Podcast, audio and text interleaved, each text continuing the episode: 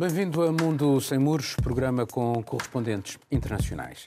Uma pirataria de Estado. Foi assim que as democracias europeias classificaram o desvio pela Bielorrússia de um avião comercial com o objetivo de deter um jornalista opositor ao regime. Bruxelas exigiu a sua libertação, equaciona novas sanções e interditou as companhias aéreas bielorrussas de voar para o espaço da União Europeia. O regime de Minsk chegou até a exibir o jornalista, pô-lo a confessar ter organizado protestos após as eleições presidenciais do ano passado. Elas deram a vitória a Alexander Lukashenko, mas foram percepcionadas por muitos como tendo sido fraudulentas. De lá para cá, sucederam-se detenções em massa, uma repressão brutal. Os principais opositores estão presos ou fugiram do país. A maior parte das organizações de imprensa fecharam. Quase 100 jornalistas cumpriram penas de prisão, alguns ainda estão detidos. A Rússia, que apoia Lukashenko e deseja uma quase fusão entre os dois países para assegurar e fortalecer as suas zonas de influência, acusou as capitais do Ocidente de hipocrisia. Relembrou a aterragem forçada, em 2013, na Áustria, do avião do então presidente da Bolívia face à suspeita que o lançador de alertas, Edward Snowden, estava também a bordo. Não estava. Para a União Europeia, o dilema é, mais uma vez, encontrar a fórmula certa para lidar com as ditaduras. Marcelo, vamos primeiro analisar este caso e depois tentar perceber como é que se pode, de facto, lidar com, este, com, com estas situações com os autocratas. este caso em si, o que é que ele representa? Porque, de facto, parece haver aqui uma estreia. Lukashenko estreou aqui uma forma nova de repressão. É, é isso, é uma forma nova de intervenção na sua repressão interna, que enquanto foi interna indignou muito os observadores externos, mas agora indigna muito mais, sobretudo porque é uma, é uma humilhação também para, para a União Europeia, uma grande humilhação para, para a União Europeia, eh, com, com reações também diversas. Eh, é, é, um, é, um, ato muito grave. Os precedentes que, que, mencionaste também foram graves, foram desagradáveis. Na altura do Snowden, aquilo foi, foi também uma, uma coisa bastante caricata, mas aqui temos um, um autêntico desvio, sequestro de um, de um avião. O avião foi. Com um MiG, inclusivamente. Com um MiG, com um avião. Um, foi, foi, um foi, foi, foi, uh, foi é, alcançado por um interceptado e alcançado por um, por um, por um caça, um, um avião militar. É, entre vários comentos que, que, li, alguns no início falavam, até criticavam a Ryanair por ter, por ter é, aceitado regressar, desviar-se da rota e, e, e, aterrar em Minsk, mas não vejo, não vejo, não, não, não, vejo alternativas, não é, para, para um piloto que tem que que tem que levar uma, uma tripulação e, e, passageiros para, seja, zelar pela, pela, pela segurança deles. Hum, as reações foram diversas, eh, houve, houve algumas também bastante patéticas. A, a, a comissária da União Europeia eh, dos Transportes eh, fez logo um tweet de, de, de, grande entusiasmo quando o avião saiu outra vez de Minsk, ignorando completamente a humilhação e o facto de dois passageiros terem sido detidos. E depois vimos também a humilhação de, dos comunicados na televisão, eh, em, que, em que era evidente que tinham sido obrigados a, a fazer aquelas declarações, provavelmente também com, com violência física. Eh, portanto, o gesto em si é de uma, de uma gravidade eh, absolutamente inédita e põe em questão toda a nossa uh, relação, a nossa posição face à, à Bielorrússia e face a, a Moscovo, que é, obviamente o, o titereiro moro o, o, é, é, é, provavelmente o país, a Rússia, que está também atrás disto e provavelmente terá, é, de certa forma, autorizado ou pelo menos dado algumas, transmitido alguma mensagem a Lukashenko a dizer que, que, que de facto podia uh, ousar até este ponto.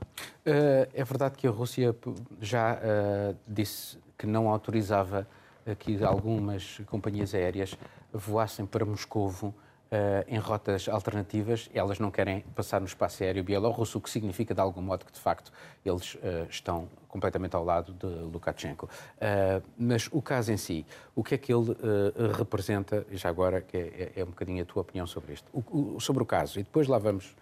Eu vou começar discordando de que foi o Lukashenko que inaugurou essa, essa digamos assim, estratégia de desviar aviões, porque realmente o que aconteceu, embora é, tenha sido levantado por Vladimir, Vladimir Putin, a verdade é que sim. O incidente com o, presidente, com o presidente da Bolívia, com o avião dele, Evo Morales, coisa, com Evo Morales foi uma coisa muito parecida. Eles pararam o avião do chefe de Estado e governo da Bolívia para verificar se Snowden estava lá. Não estava. Mas a questão é que isso foi um problema diplomático enorme na altura.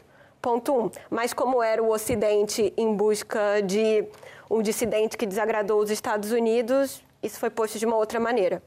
Ponto um. Se tivesse sido Snowden é, deportado para os Estados Unidos, por exemplo, nesse momento ele está na Rússia, mas se tivesse sido. Enfim. Mas depois deixa-me colocar aqui a questão também de, de outra forma. Não, é, não, é uma de, não é uma tentativa de defender, é só dizer Sim, que, é, que isso, é, acontece, isso acontece de outras, em outros lugares é verdade, também. É verdade, mas uh, aquilo que se passa, a realidade bielorrussa apesar de tudo, é, é, ligeiramente diferente. Quer dizer, a repressão, claro. a, a, tortura, enfim. Claro, a modalidade é que era a mesma. No ponto disso, o que representa?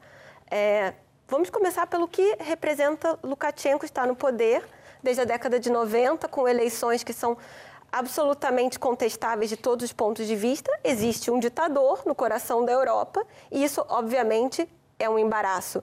E a sensação que se tem agora é que não adianta nada a pressão da União Europeia, não adianta a pressão de outras é, de outros países que simplesmente não tem, não tem o efeito desejado. Nos últimos 17 anos, essa não é a primeira vez que a Bielorrússia recebe, que agora Belarus não recebe sanções, e isso de pouco adiantou. A verdade é que, do mesmo jeito que as sanções da União Europeia sobre a Rússia, pela questão da anexação da Crimeia fizeram, tiveram muito pouco efeito, a verdade é que essas também não, que estão em vigor até agora, parecem ter tido muito pouco efeito. E, por exemplo, uma coisa que seria muito concreta, que é a questão do gasoduto, que passa pela Bielorrússia. Nord Stream 2. Não, o outro. Não, o outro, o que, outro. Já tá em, que já está em funcionamento, que passa por Belarus, mas que obviamente fornece gás para a Alemanha, fornece gás para a Polônia, que enfim passa pela Polônia, é, seria uma maneira de, de, pressionar o governo? São questões que, como envolvem muito capital europeu, acabam sendo pouco discutidas. Miguel, é, sobre este caso em si. Bem, antes de mais é preciso reforçar a ideia que nesta fase Lukashenko não pode cofiar os bigodes sem pedir autorização a Putin. Portanto, qualquer outra leitura deste incidente é ilusória. Nós temos aqui, mais uma vez, por interposto, interposto uh, ator, que é Lukashenko, as relações Ocidente-Rússia, Europa Ocidental, Estados Unidos-Rússia. Lukashenko nunca teria feito isto. Um, quer dizer, não é uma questão técnica. Obviamente que uh, eu falei com, com pilotos que me disseram que esta operação é, faz parte das standard procedures que se aprende a desviar um avião, a forçá-lo a mudar de rota. Portanto, capacidade técnica, obviamente, Lukashenko tinha. Uh, mas a autorização política para tomar uma medida drástica destas não tinha. Não tinha. Uh, acho também muito importante reforçar também a ideia e completar a ideia da, Juliana, que isto não é, não é de facto inédito, e nós estamos aqui a ver e depois comparamos, sim, mas vemos o Evo Morales e foi, isto são 100 jornalistas que estão na prisão, são milhares de pessoas que estão entramos sempre na mesma lógica, que é quantidade versus qualidade. Porque quanto à qualidade, isto são coisas que o Ocidente também faz, também fez. O Ocidente e não só. Os Estados Unidos vão buscar pessoas a qualquer território para as porem, para porem na prisão de Guantánamo, sem qualquer autorização. Israel vai buscar uh, pessoas a qualquer território para as pôr na, nas suas prisões. Uh, a Arábia Saudita foi buscar Khashoggi para o pôr na prisão e o matar. Agora, a questão é que quantidade, qualidade é uma coisa é são casos individuais que depois transparecem e envolvem os serviços de segurança, outra coisa é um ato oficial de Estado. Agora, na qualidade em si, eu não vejo uma diferença tão grande assim. Tão grande assim. Uh, claro que. E isso torna muito mais difícil para a Europa fazer valer uh, os seus argumentos, não é? Porque se a diferença é só de quantidade, é. O único argumento que a Europa tem é dizer, está bem, mas nós temos menos casos. Temos, enfim, temos em Espanha uns, uns presos políticos, mas são pouquinhos. Eh, temos eh, eh, a França atuou contra ONGs no seu território, frequentemente até com consequências mortais para um português que morreu no barco Rainbow Warrior quando Sim, já presidente. Anos. E estes tempos, estes casos acontecem. É muito difícil, de facto, para a União Europeia argumentar e conseguir pôr-se num num, num pedestal uh, moral mais elevado. E se nós formos mais longe, os Estados Unidos queremos quantificar, há ONGs perfeitamente credíveis que quantificam em 7 mil os ataques ilegais que durante a administração Obama foram feitos em cinco países no mundo, com os quais, quer dizer, temos sempre duas versões. Obviamente, nós temos uma leitura uh, de, uh, quanto à camisola e a questão põe-se nos termos em que tu dizes. Porque, essencialmente, a Europa é um sistema democrático, essencialmente a Rússia e a Bielorrússia são sistemas autocráticos com traços ditatoriais. Portanto, estamos, de facto, em em patamares diferentes. Mas convém lembrar que é sempre muito perigoso apontar o dedo, muito perigoso, porque os precedentes neste rude palco internacional são mais que muitos, as mortes são muitas, as ilegalidades são permanentes de todos os agentes.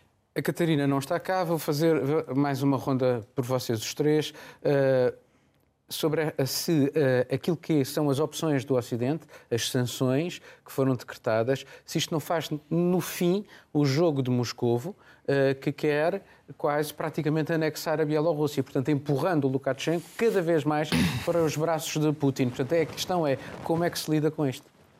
Sim. Porque por, eh, quem ganha com isto, neste momento, aparentemente, é, é a Rússia, porque eles querem, de facto, a união entre os dois países. Sim, sim, sim, é, sem dúvida, já desde o verão, o verão passado, desde aquelas eleições de agosto de 2020 e os protestos que, que surgiram, Lukashenko está outra vez nos braços de, de Putin. Portanto, é isso sem dúvida. E... e então qual é a alternativa? O que é que, o que, é que se pode fazer? É continuar com as sanções?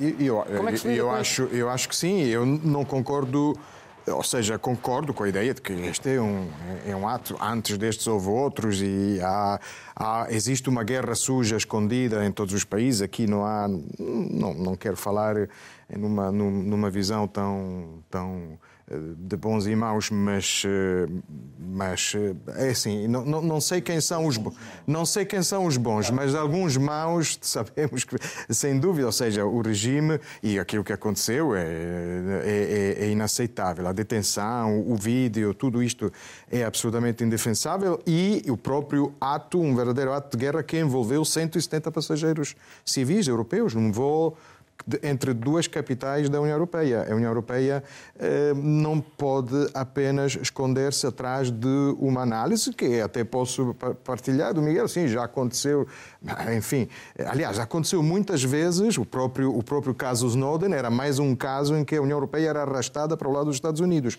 A União Europeia tem que decidir se quer ou não quer ter um papel internacional e uma capacidade de influência e, e de emitir esta, esta influência de uma forma comum. O problema é que há muitas nações dentro da União Europeia que reagem de formas diferentes. Houve reações muito lentas nas primeiras sanções eh, em agosto. As sanções foram aprovadas em outubro, porque Chipre não queria, queria envolver declarações contra a Turquia. A própria Turquia, por falar em Turquia, é uma, é uma notícia das últimas horas, uma fonte da Reuters, diz que conseguiu aliviar, abrandar as declarações de condenação da NATO. A própria NATO, o Stoltenberg tinha falado nas primeiras declarações, no rescaldo da ação... De um inquérito internacional. De, de, de um sequestro de Estado, não é? Um state hijacking, e isto foi retirado da, da condenação de, da quarta-feira passada, para, ao que parece, pela, própria, pela influência da própria Turquia, que não quer totalmente estragar as suas relações com,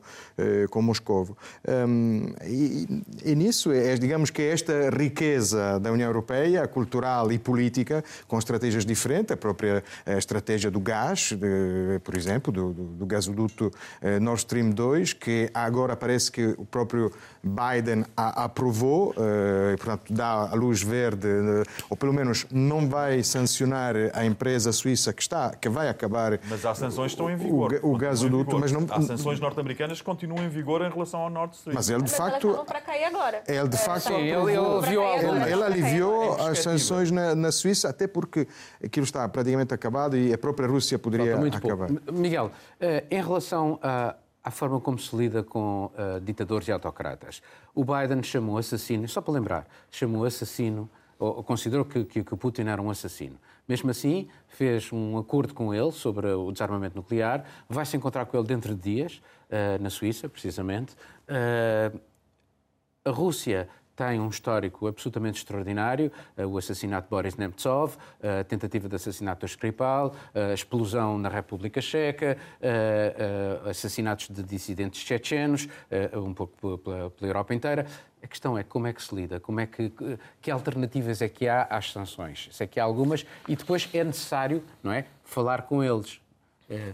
Bem, a França se calhar gostava de lidar com alguns autocratas como se lida com como se lidou com, Muammar, com, com Gaddafi, por exemplo. Seria uma forma de lidar com autocratas que é eliminá-los. Uh, também não é uma perspectiva que seja totalmente estranha a, a países que integram a União Europeia numa história recente. Uh, o problema das sanções, mas claro que aqui não se trata de eliminar, era muito bom que Putin só matasse ursos na Sibéria, como era muito bom que uh, isso já era suficientemente grave, era escusado depois fazer o mesmo com adversários políticos. Agora, o facto é que as sanções têm sido pouco eficazes e nós o que estamos a ver, um, o que estamos a ver é que desde a da, da morte em 2009 daquele de que deu nome à lei, eh, como é que Magnitsky, sim como é que se chama? Magnitsky, acho eu que é assim. Magnitsky, Magnitsky, Magnitsky, Magnitsky, Magnitsky. Exato, obrigado. Desde 2009, quando esse adversário político foi eliminado por Moscou, que se começou a aplicar um certo tipo de sanções, sanções personalizadas contra empresas, etc. E nós vemos que a eficácia é muito reduzida. São sinais, é um pouco como expulsar meia dúzia de diplomatas, coisa que a Rússia fez em relação à União Europeia, ainda recentemente. Eh, são pouco eficazes. O que é eficaz? As sanções que são eficazes, vemos nós, são poucos os países que as podem levar a cabo. Olhemos para o caso das sanções decretadas pela administração Trump contra o Irão e contra as empresas europeias que quisessem fazer negócios com o Irão. Aplicações de. Eh, eh, a Europa fez um enorme alarido, extraterritoriais, sanções extraterritoriais que se que fazem o alarido porque são contra a Europa, porque normalmente não são contra a Europa, neste caso foram, e o que é um facto é que a Europa tentou contornar essas sanções norte-americanas e não conseguiu. Não conseguiu porque mexe com o volume do negócio, mexe com uh, uh, o domínio financeiro do mundo financeiro por parte dos Estados Unidos que praticamente lhes dá uma enorme alavanca. Essa alavanca falta a todos os outros países. Essa alavanca falta atualmente até à Rússia e à China, que estão a tentar, neste momento, encontrar meios de conseguirem estabelecer relações comerciais, que têm depois um impacto, obviamente, que se traduzem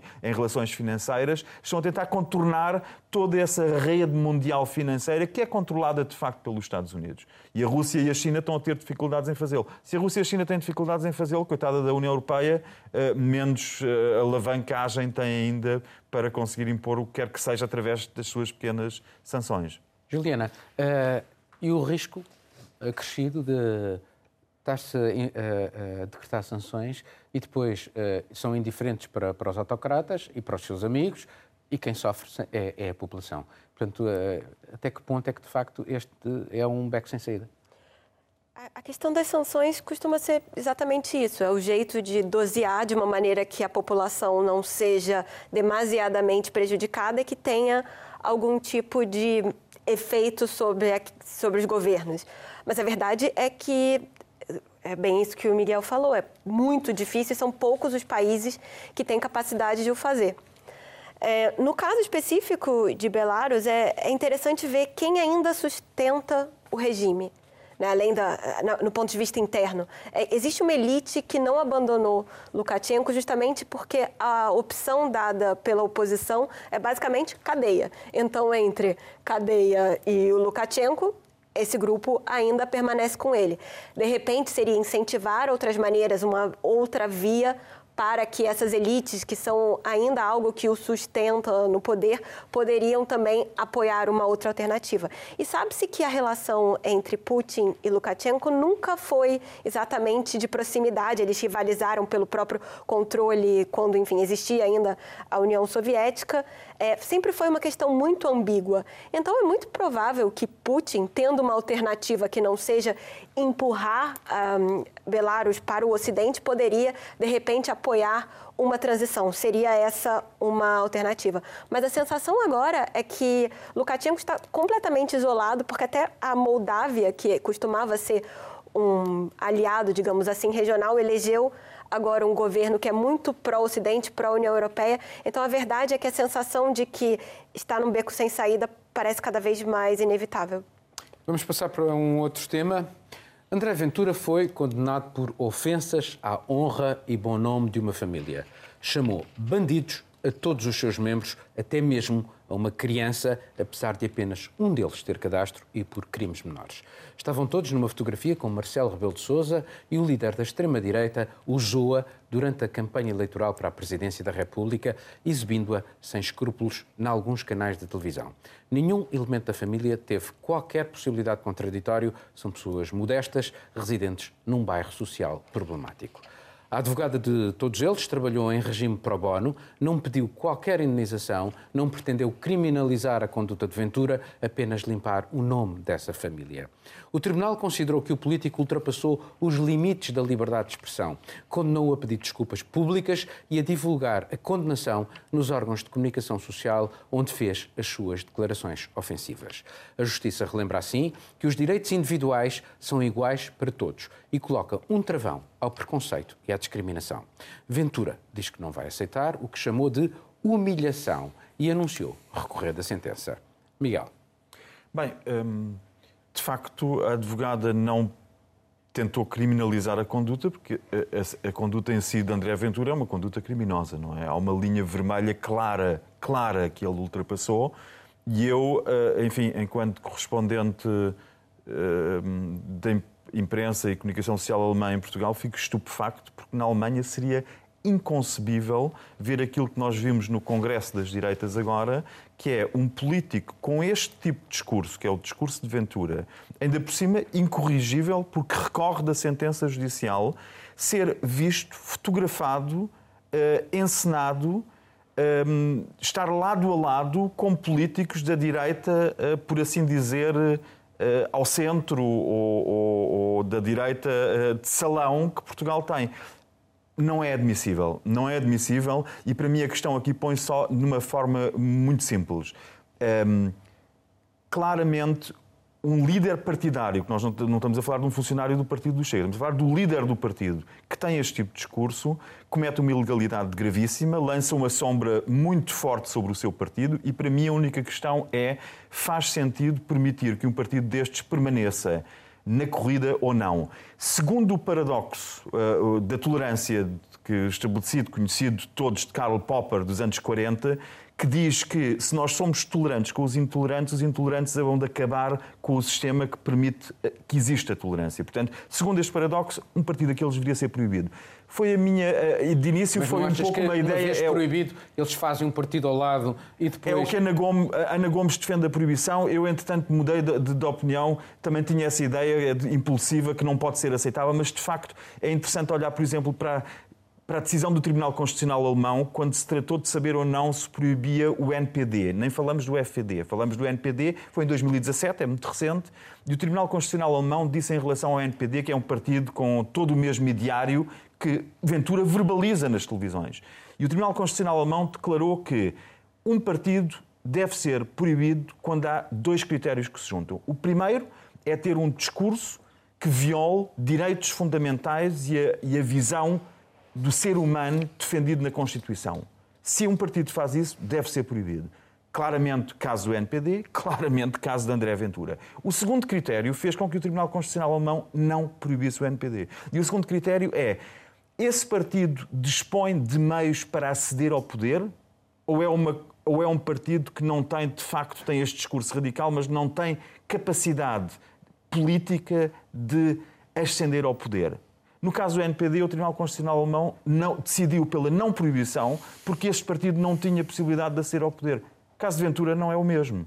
Mesmo assim, eu acho que não é pela proibição. Portanto, na Alemanha, segundo estes dois critérios, o partido de André Ventura com o discurso do seu líder, por muito que livre o programa, porque o papel é paciente, o que põe no programa político é indiferente, pode-se pôr o que se quiser. O que interessa é o que os líderes dizem, publicamente. Portanto, segundo este critério alemão, o partido devia ser proibido. Para mim, é de facto um erro e seria um erro proibir o Partido Ventura, porque se estaria a fazer um favor a André Ventura, estaria a acontecer aquilo que tu disseste, seria criado um partido ao lado.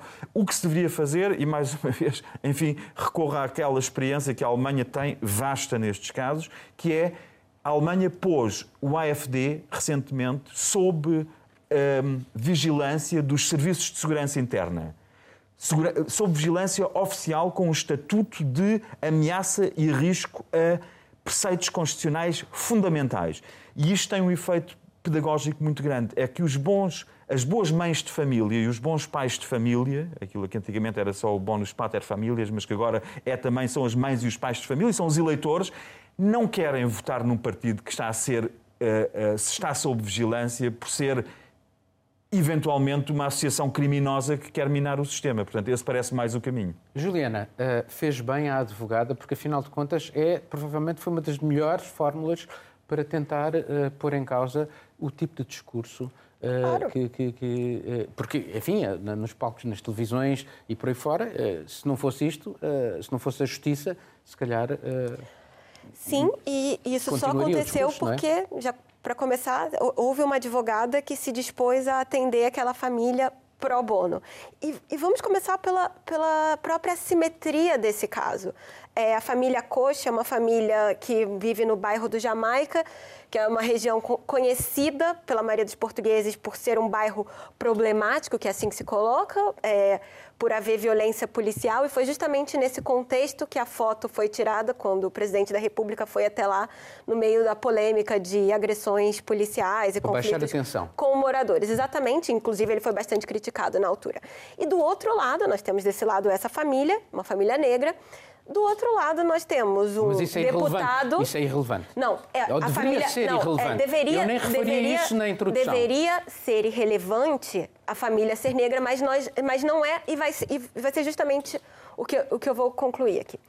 É, a, a questão toda, nós temos essa família que vive, nesse, que vive nesse bairro, e nós temos do outro lado um deputado candidato à presidência que, num debate visto por milhões de portugueses, apresenta uma foto dessa família e lança um anátema sobre todos eles. E diz que eram todos bandidos. Qual é o grau de assimetria aqui? Quem tem direito de, de defesa? É, já, já, começa, já começa desse ponto. Depois, essa mesma acusação foi repetida nas redes sociais, no, no Twitter do Chega, que postava a foto da família do presidente da República com essa família, ao lado de uma foto de André Ventura com representantes brancos do Movimento Zero pode ser que aí fique mais claro que houve, intencional ou não, algum tipo de viés para a questão do racismo.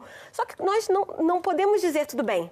É, digamos que o deputado tivesse se confundido e achassem que aquelas pessoas eram bandidos. Ele foi apresentado em tribunal as provas de que não é. E mesmo assim, ele diz: nunca, de... abro aspas para ele, nunca deixarei de dizer que são bandidos, por isso, não tenciono pedir desculpas. Acho que, como o Miguel bem falou, nós mudamos todos de opinião. Podemos mudar de opinião, mas persistir nesse erro, e no caso, persistir em algo que não é apenas um erro, é uma ofensa grave à honra de uma família, o problema está aí. Marcelo. Bom, eu, ao contrário do Miguel, fico menos estupefacto quando vejo grandes partidos, ou supostamente grandes partidos, em, em vias de, de, de, se tornarem mais pequenos e que se agarram à, à popularidade eh, de figuras como, como André Ventura. O gesto em si tem, tem muito pouco que se lhe diga. Eh, refiro-me a, a não ser uma palavra de condenação total, inaceitável, mas uh, limito-me a, a, realçar um, um pormenor. Ele próprio na televisão uh, disse, é, mostrando a fotografia, este é um, é um grupo de bandidos.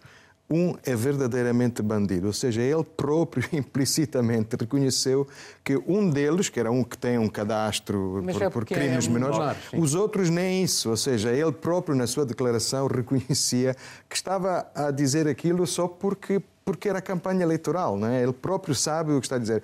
Eu quando vejo e ouço. É? E não pode valer tudo. Absolutamente não, mas quando vejo e ouço, até porque neste caso é, é verdade o que a Juliana diz, pois é, intervém o, o, a suspeita ou a certeza de, de crime de ódio, de, de ódio racial, mas é, antes de mais, uma difamação para cinco ou seis pessoas reais que ele mostra na fotografia, difamação pura. E eu, quando vejo e, e ouço falar o André Ventura, eh, parece-me sempre que estou a ouvir. Eh, eh, tenho a sensação de, de, de, que devem ter aquelas pessoas muito viajadas, eu por acaso não sou, que, que, que já estiveram no mundo inteiro e ouvem sempre o cinema mais avançado, a música independente mais avançada. Depois voltam para casa e ouvem o, o, cantor de rua que imita os grandes americanos. O André Ventura é uma imitação dos, dos populismos que na Europa uh, cresceram ao longo da, sobretudo na Itália, na década de 90 e mais tarde noutras, uh, mas, mas, que até nisso uh, tenta repetir as mesmas cantigas, mas até canta mal, porque não, aquilo, eu não sei como é que consegue, consegue ter este tipo de, de popularidade. Vejo, vejo também aqui por falar na possibilidade de que falava o Miguel, de, de, de ele chegar ao poder em, em, em Portugal, temos que ver o, o em outro. coligação, basta que seja em coligação. Temos que ver o outro lado. Sim, sim, não, mas temos que ver o outro lado. Ou seja, nestas eleições presidenciais, sim, teve, teve um, uma, um bom resultado comparado com, com, com, anteriores resultados, outros resultados eleitorais, mas é um partido uh, recém-nascido, mas não deixa de ser evidente que naquelas eleições a, maior, a esmagadora maioria dos portugueses votaram, votaram noutros, noutros partidos, noutros uh, candidatos, noutros e nomeadamente votaram no candidato que, eh, com que ele se estava a confrontar quando, quando fez esta declaração. E, hum, mas é verdade, é, agora o grande problema é falta a, a, o tal cordão sanitário de, de, das direitas que em Portugal, devo dizer, eh, caiu logo nos Açores. Aqui nem sequer falamos de, de grandes eh, lutas pelo, pelo poder na capital. Eh, logo nos Açores abriu-se logo ah, esta, esta porta ah, à, à, direita radical.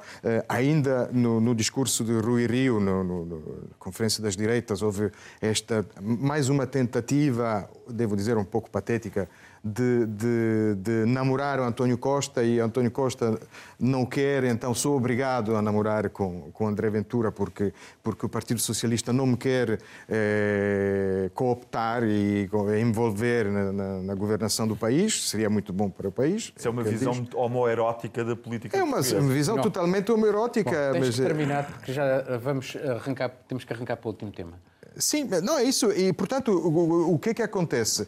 Uma coisa que eu já observei em, em Itália é que depois este, estes eh, jovens eh, radicais, eh, quando chegam ao poder, eh, em Itália temos a, a, cura homeopática, ou seja, deixamos-los chegar, depois ali mudam, muitas vezes mudam completamente Mas na Áustria não mudaram. Na Áustria vimos Mudam, não completamente, vão mudando. Quando chegam, por exemplo, uma coisa que muda logo é quando chegam ao Ministério dos Negócios Estrangeiros. Eu já vi ex-fascistas e, e de leguistas. Um, mas o que acontece é que depois vence, é, é, conseguem entrar no grande mundo da, da, política, ao mais alto nível, e de facto mudam o discurso, mas essa semente do discurso fica no eleitorado. Exatamente. que vai procurando novos. Isto cria um desgaste eh, democrático que é, que é, muito mais lento, não é, não é o golpe das direitas, eh, mas que não sabemos para onde, para onde nos leva. Uma semente terrível. Vamos passar para o último tema e vamos ter pouco tempo. Em Angola, dois episódios marcaram a semana, ambos a remeter para a chefia do Estado. João Lourenço quebrou um manto de silêncio de mais de quatro décadas e pediu publicamente desculpas, um sincero arrependimento, palavras suas, sobre as milhares de execuções sumárias ocorridas no que ficou conhecido como o golpe Nito Alves. A 27 de maio de 1977, um conflito interno no MPLA foi violentamente reprimido às ordens do então presidente Agostinho Neto. Esse e outros episódios sangrentos levaram o atual chefe de Estado a criar uma comissão de homenagem às vítimas dos conflitos políticos ocorridos entre a independência e o fim da guerra civil. É preciso assumir o passado para se poder olhar para o futuro. O segundo episódio é mais problemático. O presidente demitiu de uma assentada seis oficiais generais que trabalhavam diretamente consigo, envolvidos num alegado caso de peculato, associação criminosa e outros crimes. A justiça angolana apreendeu milhões de dólares, euros e kwanzas em várias malas e caixas, além de dezenas de apartamentos em Luanda e Lisboa. Para alguém que fez da luta contra a corrupção uma marca, o caso é, no mínimo, embaraçoso. Juliana, tem que ser rápido. Enfim, eu, eu queria falar um pouco sobre o processo do, de pedir perdão. Acho que é, é, bem interessante, porque foram entregues também certidões de óbitos às vítimas daquele processo todo, que foi muito traumático para o país, que viveu uma longa guerra civil. E sobre as diferentes leituras disso. É, enquanto muitas pessoas saudaram essa decisão, o próprio líder da Fundação 27 de Maio, Silvio Mateus, é, saudou, enfim, disse que era algo muito positivo. Houve também uma certa leitura de, de, principalmente de pessoas da oposição, sobre uma desconfiança sobre o momento que isso acontece, porque existirá em breve eleições em Angola, a popularidade do presidente já não é o que era, e existe uma preocupação de que o momento escolhido para esse pedido de perdão foi justamente uma tentativa de propaganda.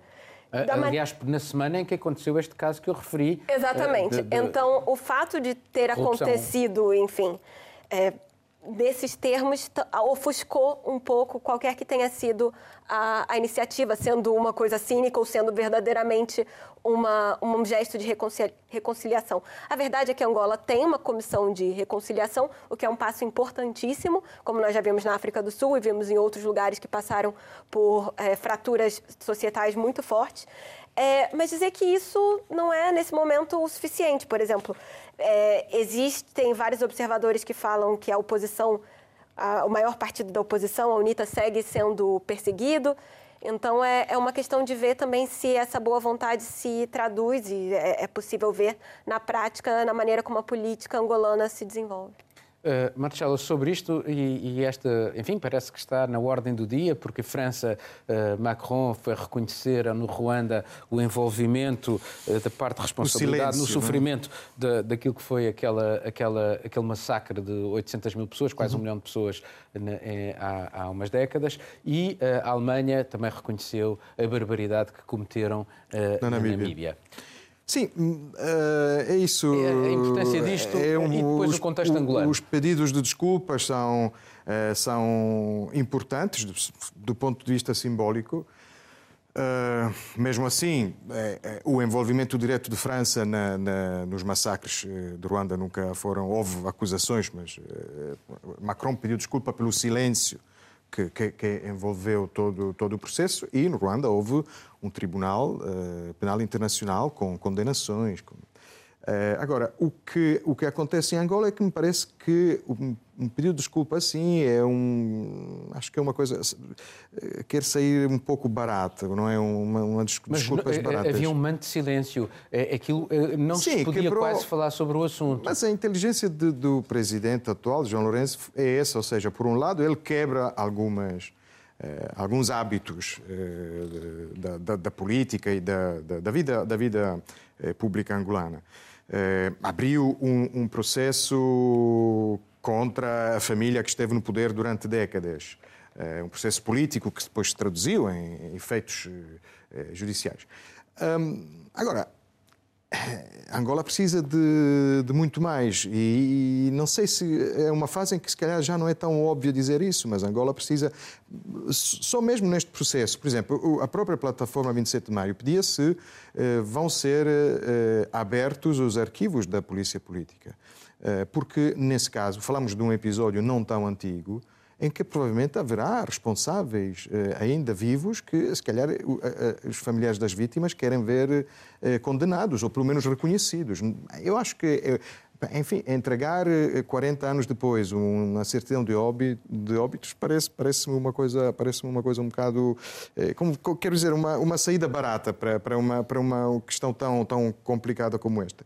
Mas não é, foi só o MPLA, por exemplo, repara, ele falou no discurso aí é está outra coisa. de Xingus, Wilson Santos, no mesmo que, saco... Que, que, que, foram mortos eh, na, na Jamba pela, pela, às ordens de, de Savimbi, de Savimbi. Uh, depois houve aquele massacre em Luanda mais tarde, mas é, em 92. Mas são duas questões que nós estamos a falar, não é? Por um lado é o cadastro de direitos humanos e o outro lado é o cadastro de corrupção. Exato. Não, não, mas é Angola... mesmo, não, mas mesmo esta coisa do, dos direitos humanos. Ele juntou no mesmo saco da reconciliação nacional uh, um episódio que ele próprio uh, descreve como, como golpe e como, que teve uma reação excessiva. Mesmo assim, isto, do ponto de vista uh, das investigações históricas, não está, não está ainda uh, comprovado, não sabemos se foi uma tentativa de golpe ou se foi uma, uma, uma revolta violenta, mas não um golpe bem organizado. Se foi uma mas tentativa de é golpe. É muito relevante para a questão, não é? Bem, não, eu acho que sim. Acho que, no, no, é, acho que, é, acho que não deixa de ser relevante. E depois, no mesmo saco. O, o, Salve, o, mas a, a, frase de, de Agostinho Neto na altura: não vamos perder tempo com tribunais. Não vamos perder tempo com tribunais. E, e, e, depois, no mesmo saco, os crimes da UNITA dizendo é preciso eh, que cada cada um tome consciência, vai quase uma, uma homilia, uma coisa religiosa, cada um tome consciência dos seus, dos seus pecados para prevenir esta questão da prevenção. Também não percebo, em vésperas de eleições em que Angola precisa uh, de, de, de, também de um pluralismo político, este prevenir soa quase como uma. Enfim, é uma. É, deixa-me deixa tudo muito. E, e deixa-me só acrescentar. Oh, Marcelo, estamos com. Deixa-me só também, porque okay, é uma questão alemã. Não, não, também. mas a questão da é violência que continua que na Lunda, por exemplo. Sim. É, Angola é uma, ainda um país com uma violência policial e das forças de segurança que é terrível. Sim, mas... bastante grande. Uh, Miguel. Uh, sobre, sobre este assunto e também aquela, este caso uh, por causa da, da, da, questão da corrupção. Portanto, é, há, aqui uma, há aqui uma Primeiro soube-se do caso da corrupção e de repente há esta grande frase de reconciliação e ele e o Presidente não falou sobre a, a, o caso de corrupção que envolveu oficiais generais que trabalhavam diretamente mas que foram interceptados, mas que foram agora interceptados, não é? Que, é? que é o relevante é isso. Eu aqui acho que tendo mais para o louvor, faça a atitude, porque João Lourenço tem que lutar contra uma reputação consolidada de Angola como cleptocracia. A imprensa internacional durante décadas referia-se a Angola, o The Economist dizia a cleptocracia angolana. Portanto, aquilo era, face, para toda a gente, era uma cleptocracia. Eh, e, e nesse sentido acho positivo e, e, brevíssima história. Eu tenho conhecimento através de um irmão que trabalhava numa empresa de atos no sul de França, de um angolano com um grande apartamento em Mónaco que o convida para ir assistir à Fórmula 1 e que o convida porque quer comprar um iate de 3 a 5 milhões de dólares e esse angolano depois, eh, conta-me o meu irmão, que era diretor-geral da empresa, era um administrador do Porto Luanda. Portanto, nós estamos a ver eh, de que valores é que estamos a falar. Admira-me é que não se, apanhe, não se tenha apanhado semana, todas as semanas valores dessa, de, de, dessa dimensão. Agora, eu só queria dizer uma questão. Eh, uma, só queria dizer uma coisa. A Alemanha, de facto, reconheceu, acho isso muito importante, reconheceu como genocídio o que fez há mais de 100 anos contra os povos Herera e Nama. E vai pagar. Isto não é só uma não é Sim, só vai barato, pagar, vai não é pagar. só book. Vai pagar mais de mil milhões de euros. É muito pouco, é muito pouco. Uh, a questão de saber se uh, houve golpe, porque durante muito tempo a versão alemã é que era para pacificar o território, não houve genocídio nenhum. Portanto, a questão de saber, o que interessa é ver o que aconteceu no território. No território são mortas pessoas, sem processos, sem nada, às centenas de milhares, não é? E é muito importante reconhecer isso. A Alemanha precisou de mais de 100 anos para reconhecer isto em relação aos Herera e aos Nama e vai demorar mais de 30 anos a pagar esta indenização. É um bocadinho, eh, é um bocadinho fugir às responsabilidades. No entanto, tanto João Lourenço como a chanceler Merkel estão a fazer bastante mais do que Portugal está a fazer sobre este assunto neste momento, onde o tema nem sequer existe e quando existe vem-se com os livros da quarta classe do tempo de António Salazar, em que Portugal fazia uma espécie de lusotropicalismo simpático nas colónias. Este, Bom, temos este debate pela frente ainda. Temos esse debate pela frente. Uh, uma ronda rápida, o que é que vocês estão a tratar aqui? Uh, eu, sobre o desconfinamento em semana de jogos de futebol, Eurofutebol, eu fui a Campo Maior entrevistar o comendador Rui Nabeiro e falar da, do impacto da fábrica da, de cafés na, na região. Economia paralela, sobretudo no setor imobiliário, e como são, é cometida uma fuga ao fisco sistemática uh, e que parece, uh, numa, parece quase generalizada, mesmo com altos quadros de órgãos de soberania, num caso, um caso que tive a investigar do Tribunal de Contas, que arrendam apartamentos sem, sem recibos, etc. por aí fora, mas estou a investigar isto num plano mais amplo. Obrigado a todos e assim terminamos este Mundo Sem Muros. Estamos de volta dentro de uma semana. Tenha dias felizes.